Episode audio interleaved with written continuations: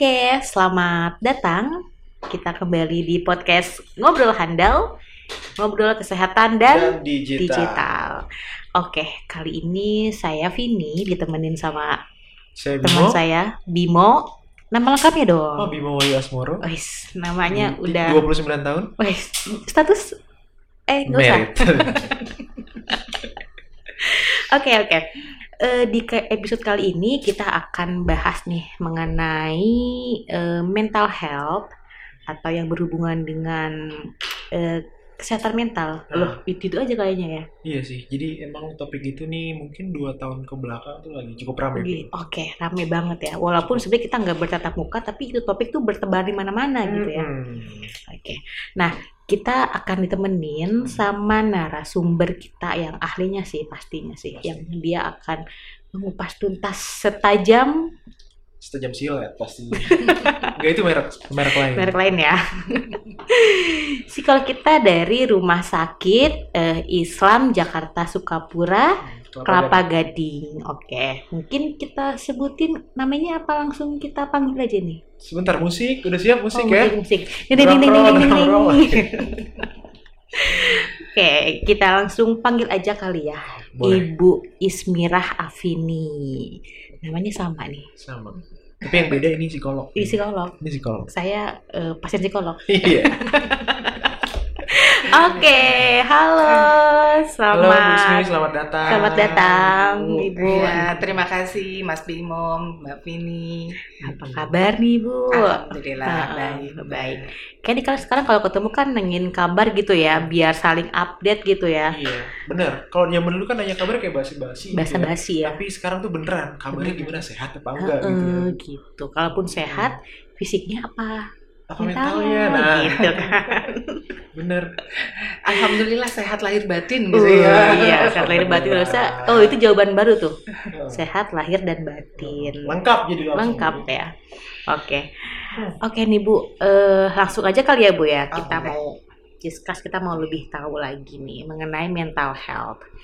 Nah, yang tadi Mas Bimo sampaikan kan, Hmm. eh, berapa tahun, dua tahun ini mungkin semenjak COVID kali Iya, ya. mungkin ya semenjak COVID. Semenjak Ya, COVID. Ya, mungkin kalau ditarik mundur lima tahun ke belakang memang Mm-mm. eh, ada beberapa teman yang ngerasa ya gitu, ih kok gue jadi gampang murung gitu ya. Saya Gam- kok jadi gampang sedih gitu ya. Kayaknya galau mulu gitu ya. galau Heeh. gitu ya. Nah, Jadi, itu kenapa tuh? Gitu. kenapa tuh gitu kan? Kadang gue juga nggak tahu kenapa ya, tapi gue sedih aja Kenapa? gitu. Iya. Tapi gue bingung aja, karena kan Hmm. gitu jawabannya ya.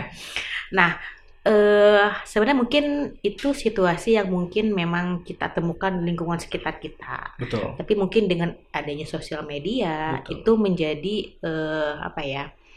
Jadi eh, terekspos mungkin ya, Betul. karena mungkin dia curhat, Curhat. di sosmed, Status gitu ya. status Di gitu ya update. Instagram stories gitu ya. Terus di retweet sama temennya, Heeh. terus di retweet lagi ya kira rame Panjang. gitu kan, kira panjang. Dan akhirnya memunculkan eh, komentar-komentar juga dari mungkin eh, apa teman-teman netizen kali ya kita sebut ya, Hmm. teman-teman netizen. Dan mungkin tidak jarang juga banyak dari eh, yang kita temui mereka mungkin mengulas gitu ya, terlepas dari apakah mereka ahlinya atau tidak gitu tapi yang kita lihat di sini di sini adalah eh, bentuk sharingnya gitu ternyata masalah kesehatan mental ini tidak hanya masalah satu orang Hmm. tidak hanya satu rumah satu kampung tapi ya semua gitu kan di jagat maya gitu nah menurut ibu nih Hmm. ibu melihat eh, fenomena eh, mental health yang sekarang ramai ini menurut ibu eh, apakah ini sesuatu hal yang memang apa ya mungkin ya memang sudah ada dan wajar gitu ataukah mungkin ini sesuatu yang memang baru gitu Iya. orang tuh baru eh, berani speak up atau seperti apa Oke, baik. Eh, sebetulnya gini ya, Mbak ya. Dari dulu sebetulnya permasalahan terhadap kesehatan mental itu sudah ada. Mungkin kalau zaman dulu ya Hmm. orang suka malu ya mau menyatakan Hmm. kalau dirinya sedih banget, Hmm. dirinya itu sebetulnya butuh ditolong Iya. ya. Hmm. Tapi kalau saat sekarang betul sudah banyak sekali yang sudah berani untuk speak up Hmm. ya, untuk menyatakan, aduh gue ini perlu ditolong, gue butuh pertolongan, Hmm. ya. Sekarang ini sudah sudah lebih orang peduli akan keadaan kesehatan mentalnya dibandingkan dulu. Hmm. Karena kalau dulu mungkin lebih kita ke arahnya kesehatan fisik yang paling utama, ya. Sedangkan sekarang eh, kita juga harus lihat ternyata eh, selain seseorang memiliki kesehatan secara fisik, perlu juga mm, memiliki mental yang sehat Hmm. supaya bisa sehat dalam menjalani kehidupan ini. Oke, jadi auranya pun positif ya. Mm-mm. Jadi nggak cuma kelihatan eh, sehat doang badannya, tapi kalau hatinya senang, bahagia itu lebih kelihatan Lebih biasanya. kelihatan. Aurat beda ya, terpancar gitu. Oh, terpancar, celing lah. Celik gitu. Betul banget itu, Mbak. Tapi kan ada juga yang orang jago ya, yang orang-orang yang pintar untuk menutupi sebetulnya perasaannya seperti apa. Hmm. Sebetulnya dia memang butuh ditolong, tapi dia bingung ya. Hmm. Ada yang bingung, ada yang juga tidak mau ditolong. Ya, Oke. Oh ada bu yang Ada. ada ya bu. ada. Ada yang ngerasa ya ini masalah saya, ini yang saya harus selesaikan sendiri, saya yang harus putuskan sendiri ya. Hmm. Padahal pada saat itu mungkin dia membutuhkan pertolongan Hmm. orang lain. Minimal dia berani open up tentang apa yang dirasakan gitu ya. Betul. Jadi terkadang nih kita jangan jadi mengucilkan Hmm. orang-orang yang sudah berani berbicara. Hmm. Wah, saya butuh ditolong. Saya ini kondisinya lagi tidak baik-baik saja. Itu alert bu ya, harusnya jadi alert buat Betul. teman-teman sekitar ya. betul sebagai tanda ya Lingkungan betul. juga ya berarti eh, support. berarti ya harusnya eh, lingkungan yang mensupport, mendukung dia, membantu mencarikan jalan keluar yang tepat buat dirinya. Karena Hmm. kan mungkin pada saat orang-orang yang sedang sakit eh, secara mental, mungkin dia tidak bisa berpikir secara jernih, Jernih. ya. Itu yang paling dikhawatirkan.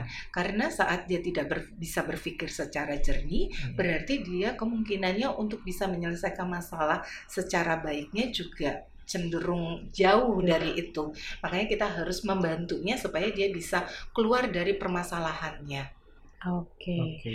Nah, tadi ada yang sempat Ibu sebutin nih. Berpura-pura katanya gitu kan. Ini kan ada lagi nih fenomena Hmm. nih Bini. Hmm. Kita ngelihat misalnya lu nih Hmm. posting happy gitu Iya. kan uh, liburan gitu Hmm. keluar kota di pantai hmm, seneng gitu ya Bu ya. Tapi kita nggak tahu ternyata di balik itu gitu kan. Nah, itu juga yang sering kita temukan mungkin di eh, Di kota besar. kota besar. Ya kan kita sering ketemu kan banyak teman-teman atau mungkin eh, apa namanya ya sebutlah mungkin artis, Hmm. influencer yang memang kita Iya. melihat dia tuh happy gitu. Sempat Ya, ada beritanya situ ya. Iya sih. Iya. Nah mungkin kalau kita lihat mungkin dari sisi kasat mata mungkin ya, kayak ini orang happy banget. Semua ada, semua punya Semua gitu punya ya. happy gitu kan. Tapi ternyata setelah itu muncul masalah gitu kan, terekspos kayak itu masalah dengan eh, apalagi kepri- kepribadiannya gitu kan, secara psikologis Hmm. atau mungkin masalah yang sebenarnya dengan kaitan kehidupan sehari-hari gitu. Nah, Ibu ini melihat eh, kejadian seperti itu di dalam ilmu psikolog tuh sebenarnya gimana sih Bu? Apakah itu memang sesuatu yang wajar? Dalam tanda kutip mu- mungkin eh, setiap orang perlu pengakuan diri ya, perlu brandingnya diri sendiri gitu kan. Apakah itu memang sesuatu yang sebaiknya ya tidak boleh dilakukan atau mungkin dihindari gitu ya? Untuk framing diri sendiri gitu maksudnya. Yang ya maksudnya yang tadi eh, berpura-pura itu gitu. Sebetulnya gini Mbak, kebanyakan dari kita ya dalam hidup ini eh, terkadang ada yang tadi yang saya sebutkan tidak mau dikasihani Hmm. ya mungkin ya dan mungkin kepengennya dihadapkan orang pada orang-orang banyak menampilkan dirinya adalah yang happy-happy aja ya. Mm-mm. Padahal ka- pada manusia sebetulnya pasti ada pasang surut ya Betul. ada pasti Dinamika ada hidup ya, dinamikanya pasti Mm-mm. ada saat sedih ada saat bahagia itu pasti datang dengan silih berganti ya tapi mungkin pada beberapa orang terutama mungkin pada uh, public figure ya dia tidak mau menunjukkan kesulitannya itu ya karena mau dianggap karena dia mau dianggap selalu adalah orang yang baik orang yang Mm-mm. bahagia ya padahal itu kadang-kadang mungkin dia akan capek sendiri capek kan ya kita Hmm. harus pura-pura happy padahal kita lagi nggak happy gitu kan Ya. Untuk tersenyum tuh energi juga ya. Ya kan? betul Selain senyum adalah ibadah, mau Oh, ya betul. bisa menerba, menebarkan energi baik juga sih ke Iya. sekitar pastinya. padahal senyum itu bisa untuk obat awet muda loh Mas Bimo Oh. Kelihatan kok di ibu kelihatan. Ya Benar. kelihatannya 27 tahunnya Iya, gitu ya benar. Mas ya. Enggak. Jadi Hmm. ternyata gini penelitian yang menyatakan bahwa kalau tersenyum itu ya yang bekerja otot-otot di muka itu cuma 16. Hmm. Sedangkan Oke. kalau dia cemberut Hmm. ya, muka-muka cemberut itu itu yang bekerja 46 otot. di lebih muka. banyak. lebih Oh. banyak kan capek kan Jadi- jadinya pasti cepet tua kalau yang Oh, cemberut Sering Jadi- cemberut jadi mungkin akan eh, makin cepat timbul keriputnya gitu Eh, berarti ya. betul, banyak Karena otot-otot bekerja semua ya. iya. Ototnya lebih banyak bekerja. Jadi eh, lebih bagus adalah tersenyum. Tersenyum. Nah, ternyata otot-ototnya kerjanya nggak terlalu banyak Mm-mm. ya. Hmm. Itu bikin tambah awet muda kan Hmm. gitu ya Mas ya. Oke, mungkin menyambung yang tadi Bu ya. Hmm. Kan banyak orang yang tadi berpura-pura Vin ya, Hmm. nyambung ke berpura-pura tadi. Mungkin eh, dia ini nggak sadar sama yang dia miliki, terus terlalu banyak menginginkan apa yang dia tidak miliki, jadi tidak bisa fokus apa yang dipunya dulu gitu Bu. Bisa Mungkin seperti itu ya. Bisa jadi. Jadi sebetulnya intinya kalau sekarang kalau kita suka lihat ya betapa orang yang untuk bersyukur itu eh, sangat kurang ya. Hmm. Padahal kalau saat sekarang nih ya kalau kita masih bisa tinggal masih di bawah atap, Hmm. masih punya selimut, Hmm. masih punya sepiring nasi untuk kita makan, Hmm. berarti betapa kita menjadi orang kaya ya. Hmm. Oh, Sebenarnya itu, ya. luar biasa ya. Jadi orang kaya itu kita masih bisa makan enak. Coba kalau kita sedang terbaring di Hmm. rumah sakit ya, walaupun kelas VIP, super VIP, Hmm. tapi nggak bisa makan yang kita kepengen, Mm-mm. itu kan lebih sangat uh, menyedihkan ya. Mm-mm. Jadi kadang-kadang orang suka lupa untuk mensyukuri apa yang sudah dimiliki. Hmm, ya mungkin itu pengaruh juga gini Vin ya. Di zaman 4.0 ini kan eh, informasi kan begitu banyak. Ya, betul. Eh, update-update apa pun bisa dilihat dari HP, dari jempol, dari bangun tidur tuh udah kelihatan semua bu. Kadang kita ngeliat hidup orang lain kok dia bisa ya, umur kita Iya. nggak beda jauh gitu. Nah, Kok dia udah lebih ya dari saya. pencapaian gitu Iya, ya. Jadi udah dibuat standar sendiri kalau umur segini tuh lo Harus sudah punya segini. Lamborghini Iya. gitu. Kalau Tabungan 100 juta di Nah, umur itu di umur sekian, Sekian, gitu. gitu. Rumah harus dimenteng gitu. Kadang mungkin itu efek dari kita mungkin terlalu banyak mengkonsumsi informasi dan kita mengolahnya di diri kita yang nggak siap ini bu terkait kesadaran diri hasilnya seperti itu bu ya Betul, betul Mas Bimo. bahaya ya bu ya Bahaya karena kadang-kadang gini kita suka tanpa sadar Hmm. ya kebanyakan dari kita Hmm. adalah membandingkan diri kita dengan orang lain. Hmm. Padahal hidupnya kita adalah hidup kita sendiri Hmm. ini, Hmm. bukan hidupnya kita akan sama dengan orang lain enggak ya. Karena harusnya yang terbaik itu adalah mengenali diri sendiri, menyadari apa yang kita miliki. betul, Apa kelebihannya kita, apa kekurangannya kita. betul. Bukan berarti kita lebih sibuk dengan apa yang dimiliki oleh Orang orang lain. ya. Hmm. Sama gini Mas Bimo, coba nih Mas Bimo saya minta nih sama Mbak Vini, coba lihat hidungnya sendiri, nggak bisa Nggak kelihatan. bisa ya, Bu ya. Susah, susah bu ya. Bisa, harus butuh kaca, Kaca. misalnya Betul. ya, untuk bisa melihat hidung kita. Tapi kalau kita melihat hidung orang lain, Hmm. Mudah. mudah, Udah. mudah banget ya. Jadi itu sama. Seperti kita melihat orang lain sangat mudah, sedangkan untuk melihat diri kita sangat sulit. Sebetulnya bisa ya tadi misalnya pakai kaca, oh Hmm. iya ya, kita bisa cek lagi dengan diri kita. Oh iya ya kemampuan kita oh, kemarin ikut kursus memang dapat nilainya berapa? Nah Hmm. itu kan sebetulnya kaca kita, cermin Mm-mm. kita ya. Refleksi diri Nah, ya, Bu ya. betul refleksi diri ngelihat sampai sejauh mana sih kelebihan dan kekurangan yang kita miliki dan sudah sampai sejauh mana kita mengoptimalkan kemampuan yang kita miliki ini dibandingkan kita Hmm. kita harus sama kayak dia dia Hmm. sudah capaiannya wah tapi kan lihat apakah yang dimiliki kemampuan itu Hmm. sama dengan diri kita kita kan suka lupa ya yang Hmm. dilihat ada itu tadi karena sangat mudah melihat hidung orang lain dibanding melihat hidung kita sendiri Hmm. itu Oh, tadi Yang tadi menyambung ya Bim ya. Hmm. Eh, melihat postingan gitu ya. Melihat hidup orang lain itu kan menimbulkan jujur sih ya. Kalau saya sih insecure ya Bu ya. Ketika teman sudah eh, ada di step mana gitu, Iya. kok saya masih di sini Hmm. gitu. Nah, rasa-rasa insecure itu yang kadang menghantui gitu ya, yang membuat kita kadang ya kurang produktif lah atau misalnya tingkat kepercayaan diri kita turun gitu. Apakah sebenarnya gua nggak bisa ya sebenarnya gitu kan? Nah, ini Gimana nih Bu? Apa ada tools-tools atau teknis-teknis secara ilmiah Oke. atau Sebetulnya gini sama ya Mbak, Eh, kita ini sudah terbiasa daurnya tuh kalau udah habis lulus pertanyaan berikutnya. Pasti udah ya pertanyaannya sama. kerja di Iya. Mau cewek, mau cowok, mau kuliahnya di mana? Habis kerja kapan nikahnya? Kapan nikahnya? Harus Iya. nikah? Habis nikah kapan punya anaknya? punya anak gitu kan? Anaknya sekolahnya di situ. Iya. ada panjang, panjang. Iya, nah itu tadi. Padahal nih misalnya ya, orang ketemu jodohnya kan belum tentu di saat usia yang sama. Iya. Semuanya mungkin kepengen, semuanya akan kepengen begitu lulus dapat kerja yang bagus, dapat jodoh yang bagus ya. Kan itu semua cita-cita ya, Semuanya cita-cita. Tapi kan proses untuk menuju itu setiap orang tidak Berbeda, sama ya. ya.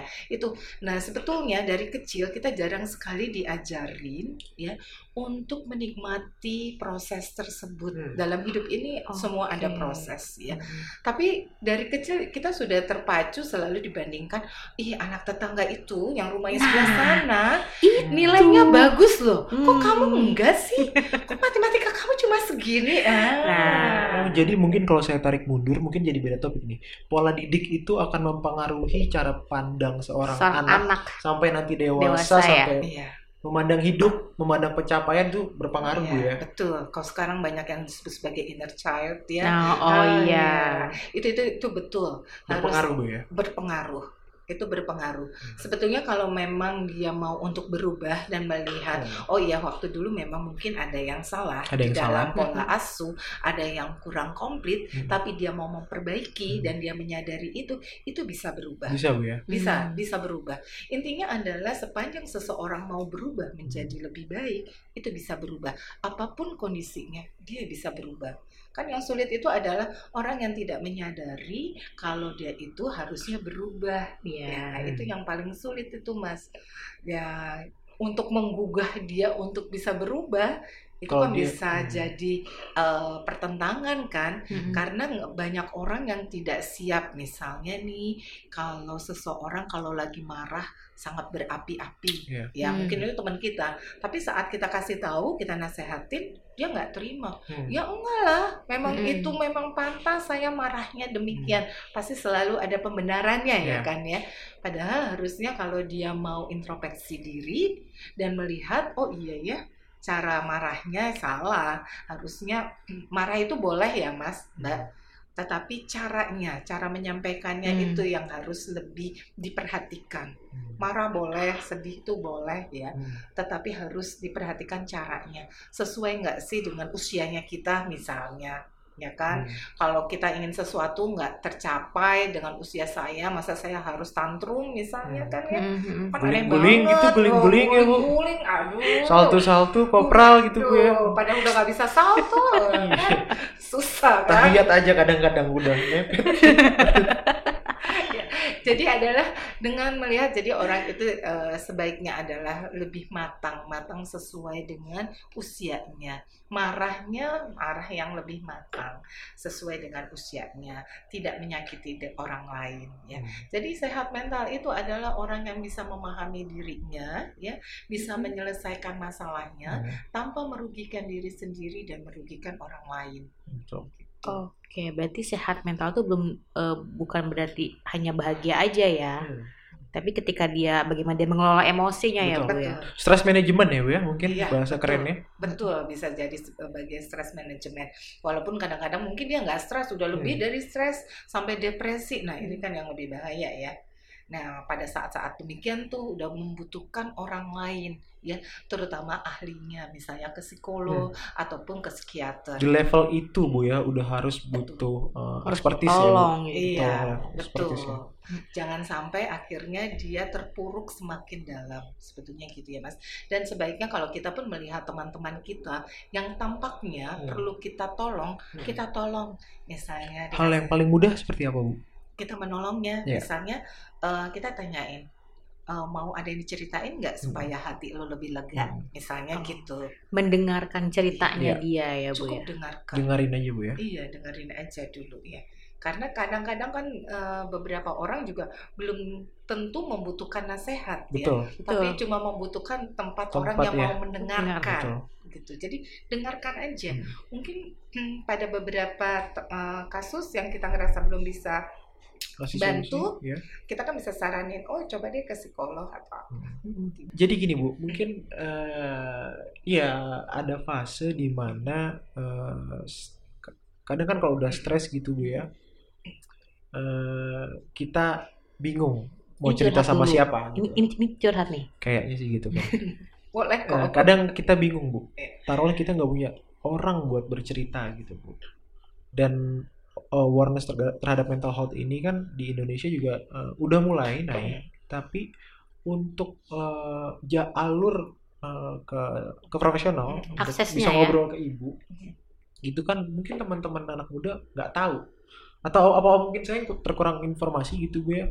Kalau apa mesti ke rumah sakit dulu atau ada helpline gitu yang mempermudah itu. Emang stepnya gimana sih Bu? Kalau misalnya mau mau mau ngobrol sama profesional seperti ibu itu seperti apa Bu?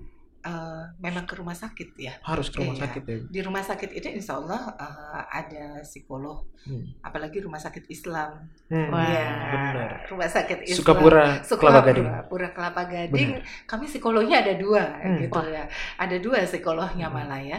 Eh, dan aliansi kami rumah sakit Islam lain juga eh, ada psikolog. Hmm. Dan jadi kalau yang saya lihat untuk di Jakarta Hmm. mungkin sangat mudah sekali ya. Mm-mm. Oh, untuk menemukan banyak sekali psikolog dia searching itu juga pasti akan ketemu ya eh, untuk ke mana ke psikolognya yang terdekat Hmm. ya. mungkin kalau untuk yang di daerah memang masih beberapa yang hmm, psikolognya Hmm. masih belum tersedia ya Iya. walaupun sudah beberapa sudah banyak ya yang pasti sebetulnya gini Mas Bimo janganlah pada saat sekarang karena searching Hmm. terus melihat misalnya nih Hmm, ya Oh iya. ciri-ciri bipolar Iya. Nah, Ciri-ciri stres, depresi Hmm, gitu. ciri- Mudah Ciri-ciri- ngantuk. Itu kayak habis makan Bu kalau itu. Ya, Begadang. misalnya begitu dibaca ciri-cirinya waduh kok Mirip gue banget. Nah. Nah, itu itu sering kayak terjadi ya. Dia lu. Nah, Ketahuan kan? Iya, itu jangan jangan langsung ngerasa atau menjudge diri sendiri. Wah, berarti gua depresi Hmm. Ya. Jangan self diagnose ya. Iya, betul. Tolonglah uh, ke ahlinya untuk bisa melihat benar nggak sih sampai emang udah sampai sejauh itu atau gimana gitu. Jadi jangan begitu dibaca, wah, gua banget itu harus hati-hati gitu ya Mbak Vini ya. Hmm. Dan mungkin teman-teman yang ngerasa eh, apa namanya mungkin ada gejala-gejala nggak usah takut ke rumah sakit bu ya dan nggak usah takut kalau oh, penyakit ini nggak bakal hilang bisa bu diatasi ya bu Semuanya bisa, Mas. bisa bu Oh, ya? Insya Allah Tadi inner bisa. child tadi Iya, ibu sampaikan bisa. ya. Mungkin tadi- bipolar Hmm, ya. jadi memang mau nggak mau harus ke rumah sakit dan ngobrol sama profesional sih kayaknya gitu sih bu ya Iya, Mm-mm. betul. dan diri sendiri juga harus yakin gua nih bisa berubah gitu lah bahasanya ya Iya, setuju Mas. Harus ada keinginan untuk Uh-uh. mau berubahnya, Hmm. ya. Dan ada udah tahu juga untuk wah saya memang harus ditolong. Hmm. Saya membutuhkan pertolongan Hmm. dan nggak apa-apa itu ke rumah sakit dan insya Allah sebetulnya eh, kalau teman-teman ke rumah sakit kan sebetulnya itu rahasianya tetap terjaga Iya. ya. Iya betul betul. Jangan ada merasa aduh nanti kalau ke sini Mm-mm. ketahuan dong. Hmm. Kalau saya sakit kan juga nggak apa-apa ya. Kalau kita lagi demam terus minum obat Iya. kan ke Sembuh. apoteknya juga nggak ngumpet-ngumpet bu Iya, kan sebetulnya sama. Jadi nggak perlu takut gitu ya, nggak perlu takut dan eh, itu tadi karena memang masih banyak yang ngerasa kalau eh, dari aspek oh ya dari aspek mental itu jadi sesuatu nanti saya dicap jadi sakit jiwa kan Hmm. enggak enggak enggak langsung gitu ya semua Oke. kan ada prosesnya Hmm. dan untuk menegakkan diagnosa juga mungkin nggak bu- eh, butuh butuh datangnya nggak cuma sekali. Mungkin untuk beberapa kali untuk memastikan oh iya ini memang diagnosanya demikian Hmm. gitu. Atau kita juga membutuhkan alat bantu di tes kepribadian ada bu ya? ada, Ada. ada tes untuk mental yang Iya. MMPI, MMPI ya bu Iya, yang betul. pertanyaan berulang itu ya? Iya. Wah pernah ya mas ya? Hasilnya? pernah bu? Alhamdulillah nggak gila sih alhamdulillah, alhamdulillah. Alhamdulillah, ya Alhamdulillah mas ya? sehat bahagia Oh, iya. kenyang bu. Alhamdulillah Sejahtera banget ya. Amin. tapi kayaknya nggak ada deh mas kesimpulan Oh, nggak ada sampai kenyang. kenyang sampai kenyang nggak ada Nggak ada. biasanya kan habis tes itu dikasih makan Itu sudah bu dikasih snack katanya bu. Iya, tapi kesimpulan kenyang nggak ada makanya nggak ada. Oke. Oke. Vin, mungkin sedikit menyambung. Kalau tadi kan eh, itu di mana tingkat stresnya, impactnya ke diri sendiri. Nah, zaman sekarang kan ada mungkin yang nggak bisa ngatur stres, dia ada masalah gitu bu ya, melukai pasangan atau orang orang terdekat. lain lingkungan Gitu. yang yang ada di Lingkungan. lingkungannya ya yang jadinya mungkin bisa berimpact, bisa menularkan stres itu ke orang lain. oh karena aura yang dipancarkan juga Iya, dan mungkin terkenalnya jadi sekarang toxic relationship itu, Nah, itu. Abuse lah. Itu itu berefek nggak sih, Bu? Mungkin yang tak tertang tak tertangani tadi bisa sampai ngefek ke orang lain juga. Jadi abuse kita karena stres. Nggak bisa ngatur, lempar barang, lempar piring gitu. Itu- lempar pasangan nggak Enggak dong, gimana berat. Oke, jadi sebetulnya itu stres itu menular, Mas. Contohnya nih ya, kalau kita di kantor ya, Hmm. bos kita stres Hmm. ya, wah nggak tercapai ya, Hmm. nggak achieve-nya Nggak nggak achieve. tercapai ya, Hmm. nggak achieve ya. Itu bisa nggak ke semuanya satu tim ikut stres? Bisa sih, Bu. bisa sih bu sama sama itu kan akan menular sama seperti kalau anaknya lagi ujian nih ya Ah. terutama pada ibu-ibu nih Mm-mm. anaknya ujian yang stres siapa anak Ibunya ayahnya nggak udah dibaca belum? Lagi gitu biasanya. Iya, diulang lagi nanti Iya. Padahal kalau anaknya kita tekan dengan stres, kan anaknya Hmm. Anaknya semakin stres. Belum tentu nanti ngerjainnya sebetulnya bisa, tapi karena stres jadi malah nggak bisa. jadi malah nggak fokus Iya. Nah, apalagi kalau yang sudah sampai tingkat tinggi Hmm. stresnya ya, sampai melukai diri sendiri, sampai melukai orang lain, itu udah benar-benar yang mentalnya memang lagi sakit, Mas. Hmm. Yang tidak sehat. Karena Hmm. kalau yang sehat, dia tidak melukai dirinya dan tidak melukai orang lain. Betul. Oke. Jadi emang ada tuh Vin. Jadi emang teman-teman harus bisa menyadari diri sendiri ya. Eh gue ini lagi stres apa enggak sih gitu ya. ya minimal dia menyadari emosinya Iya. gitu ya Iya. Dan Tapi sebetulnya gini mas, stres Hmm. itu tetap diperlukan Tetap perlu terkadang, pada kadar tertentu. Kenapa? Misalnya nih, kalau kita belum achieve, terus kita nggak stres, terus kita nggak Iya. ngapa-ngapain kan, Oh. santai aja. Hmm. Stres itu diperlukan pada kadar yang Iya, tepat. jadi fuel Jadi semangat kita Bu ya. gitu. Jadi fuel Iya, semangat kita ya. Betul. Jadi stres itu nggak selalu negatif. Nggak selalu negatif ya. nggak selalu negatif Hmm. dia justru kita butuhkan ya itu tadi semakin Hmm. uh, memicu kita Hmm. ya untuk lebih termotivasi lebih achieve kan ya Hmm. sama anak-anak juga gitu supaya saat ujian ya betul-betul mempersiapkan diri Hmm. jangan sampai enggak ya butuh stres tapi pada uh, situasi indikat ya kadar-kadar yang pas untuk Hmm. diri kita ya supaya bisa memicu ke hal yang positif Hmm. tapi kalau udah stresnya nggak baik sampai nggak bisa tidur Hmm. nggak bisa makan. Nah, itu perlu diajak traktir, Mas. Oh benar. benar sih. Kalau itu benar. Iya, happy Jangan-jangan kan? saldo habis. Iya. Nggak tahu sih nggak kenapa-napa cuma Iya cuma habis aja saldonya gitu ya benar benar benar benar. ini juga stres ternyata ya Stres Vin, nih gue stres nggak kelihatan nih gue pura-puranya gitu Iya. oke tadi ngomong toxic relationship tuh sempat ya Hmm. kayaknya juga Ada pengalaman? Tentu tidak Oh, iya. tidak salah maksudnya toxic relationship ini kan sekarang sebenarnya banyak yang tadi sampaikan Mas Bimo ya. Hmm. Sebenarnya kita sebagai orang ketiga gitu ya. Maksudnya bukan sebagai orang ketiga Yang mana? yang bukan sebagai orang ketiga yang di antara mereka berdua gitu Oh, ya. bukan Maksudnya, yang tiba-tiba di kamu ini, oh, bukan ya? bukan, bukan. Oh, bukan. Untuk jambak kan enggak Oh, gitu. enggak. Tapi kita sebagai orang di luar mereka yang bisa melihat mereka secara jernih dan netral gitu Hmm. kan. Kadang kita sulit nih ngasih masukan gitu ya. Hmm. Sebenarnya kondisi lo tuh begini, gue melihatnya begini, ini tuh udah nggak sehat gitu. Tapi kan yang di dalam sebagai si perannya itu kan dia fine fine aja gitu kan, senang-senang aja gitu ngejalaninnya gitu. Nah, kita sebagai yang di lingkungannya ini eh, gimana nih Bu nih? Apakah kita memang eh, ya mungkin bukan memaksakan ya, tapi bagaimana cara eh, menjaga mentalnya juga si eh, orang ini gitu, si teman kita ini gitu. Jaga mentalnya. Sebetulnya gini, Mbak, bisa kita ajak bicara ya. Hmm. Diajak bicara mungkin sambil saat ngobrol makan siang ya. Kita ajak gimana nih dia perasaan dia saat sekarang lebih gimana bersamanya misalnya. Hmm. Karena mungkin kan kalau kita sebagai sahabatnya mungkin dia pernah cerita ya pengalaman yang tidak Terbuka. mengenakan Hmm. tersebut ya. Kita tanyain aja sekarang kondisinya gimana gitu.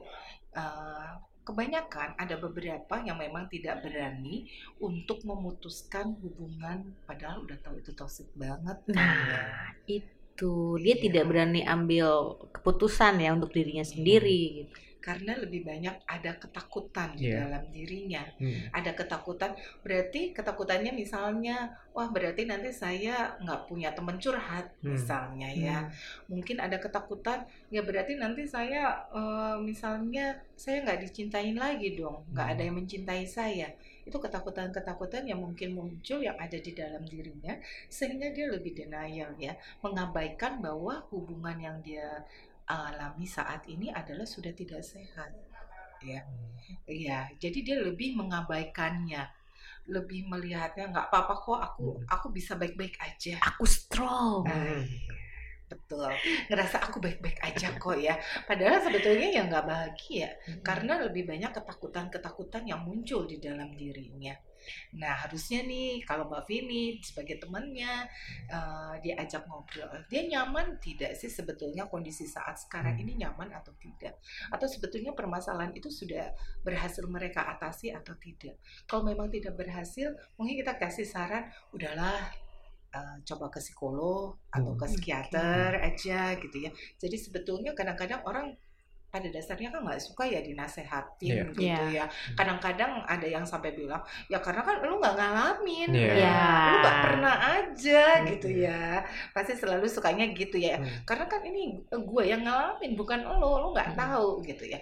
Padahal sebetulnya yang kita lihat dari luar itu sudah nggak sehat ya. Tapi ya itu tadi karena dia menyangkal denialnya terlalu tinggi karena rasa ketakutan-ketakutan yang ditinggal, rasa ketakutan tidak dimiliki, tidak dicintai, itu yang mempengaruhi orang untuk tetap bertahan walaupun itu eh, sudah tidak sehat. Hmm.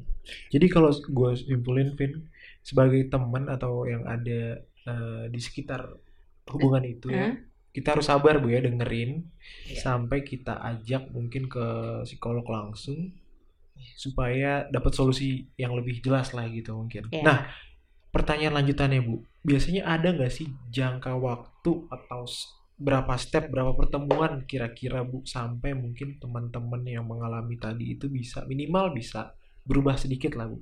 Oke. Biasanya dari pengalaman ibu tuh berapa kali ketemu, oh dia udah bisa makin berubah gitu bu. Ini kan semuanya tergantung ya Mas Bim ya Hmm. sama eh, kepribadiannya masing-masing ya. yang dia mau berubah dengan Hmm. cepat ya atau enggak dan kadang-kadang ini permasalahannya itu sebetulnya enggak satu ada permasalahan-permasalahan lain juga sebetulnya ya Oh, yang mungkin melatar belakangi Iya. dan mengikuti masalah itu. Iya, betul. Jadi kita juga harus yang ini se- udah sehat misalnya Hmm. terhadap permasalahan itu udah selesai, tapi ada permasalahan lain yang belum diselesaikan itu Hmm. juga kan butuh waktu ya.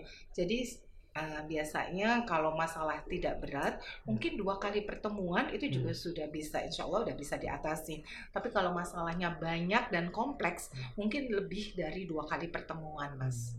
Oke. Gitu. Ya nggak banyak juga sih ya. Iya. Ketemu juga paling sama ibu ngobrol kayak gini kan bu ya. Iya, Iya. kan, cuma ngobrol-ngobrol aja. Nggak di jampe-jampe enggak kan bu ya. Nggak disembur pasti nggak disembur juga Iya kok sih. mas Jadi takut nih kalau disembur. Ini kalau disembur saya siap-siap bawa anduk. Iya. Iya sih. nah itu padahal di rumah sakit nggak disediain ya Ini, oke, menarik banget itu ternyata bisa ini ya, dapat insight baru gitu Iya, ya, pastinya. dapat pedoman baru, pedoman buat teman-teman kita Hmm. yang mungkin kita ngeliat alert nih, tapi yang nggak disadari sama teman-teman Betul. gitu. Mungkin kalau tadi eh, dari diskusi kita nih mungkin Hmm. mental health ini kan gimana kita bisa mengelola stres tadi ya, emosi tadi ya Bu ya. Bu. mengarahkan emosi kita menjadi sesuatu yang mungkin eh, jadi motivasi tadi ibu sampaikan ya betul. untuk lebih baik gitu ya. Dan juga mungkin perasaan untuk ya terima menerima emosi ya bu ya? Betul. Nah ini menerima emosi yang kadang masih banyak yang denial nih bu nih. Betul sebenarnya saya sedih tapi saya denial gitu kan nah apakah perasaan-perasaan seperti itu eh, akan apa ya bom waktu gitu ya Hmm, Kalau mendem gitu. kalau maksudnya. mendem gitu apakah itu sesuatu hal yang memang ya sebagai manusia hidup ya ya sudah gitu kan apakah memang itu ya sebenarnya bisa di- bisa diselesaikan dengan step-step tertentu gitu mungkin tips dari ibu gitu Sebetulnya eh, gini Mbak, kalau kita menerima segala sesuatunya, ya, yang penting kita terima dulu. Memang kan nggak enak ya, eh, stres nggak enak Hmm. misalnya ya, sedih nggak enak deh contohnya sedih. Tapi kita harus terima dulu.